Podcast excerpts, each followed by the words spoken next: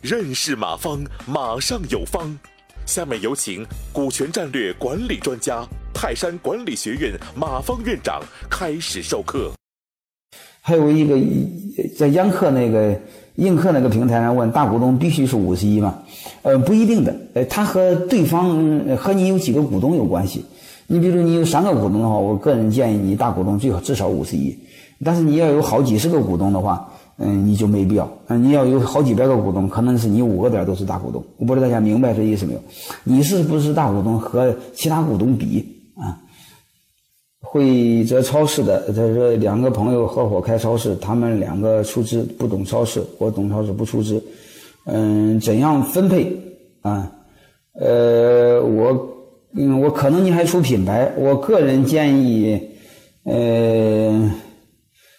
你可以，呃，让他们两个的话，这个我认为有两个模式。第一个模式就是，呃，他这个百分之百的占股，呃，你拿走你的品牌使用权和管理权，嗯，就是这一部分可以享有对应的。呃，干股也行，或者是按这个营业额收取使用费也行。呃，还有一个就是按出资按比例占，按比例我更建议你占多一点吧。嗯，你占四十五个点，他俩加在一起占六十五。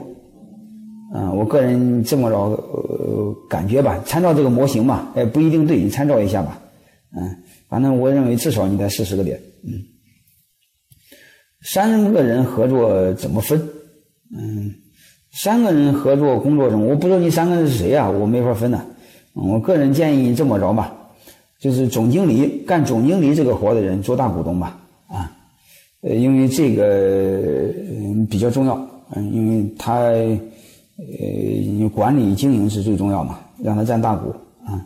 这个洪良，呃，这个。同学说的很好啊，分红权和表决权是可以分离的啊。呃，这个洪良说的可以这么做，呃，就是你五个点的预留的这个人分不分红，你可以平均分给那九十五，你也可以是都不分啊，都可以的，好吧？取决于内部的约定，它相当于预留的股份，因为这预留的股份法律上是不好预留的，你只能找到一个人代持，放在一个人身上。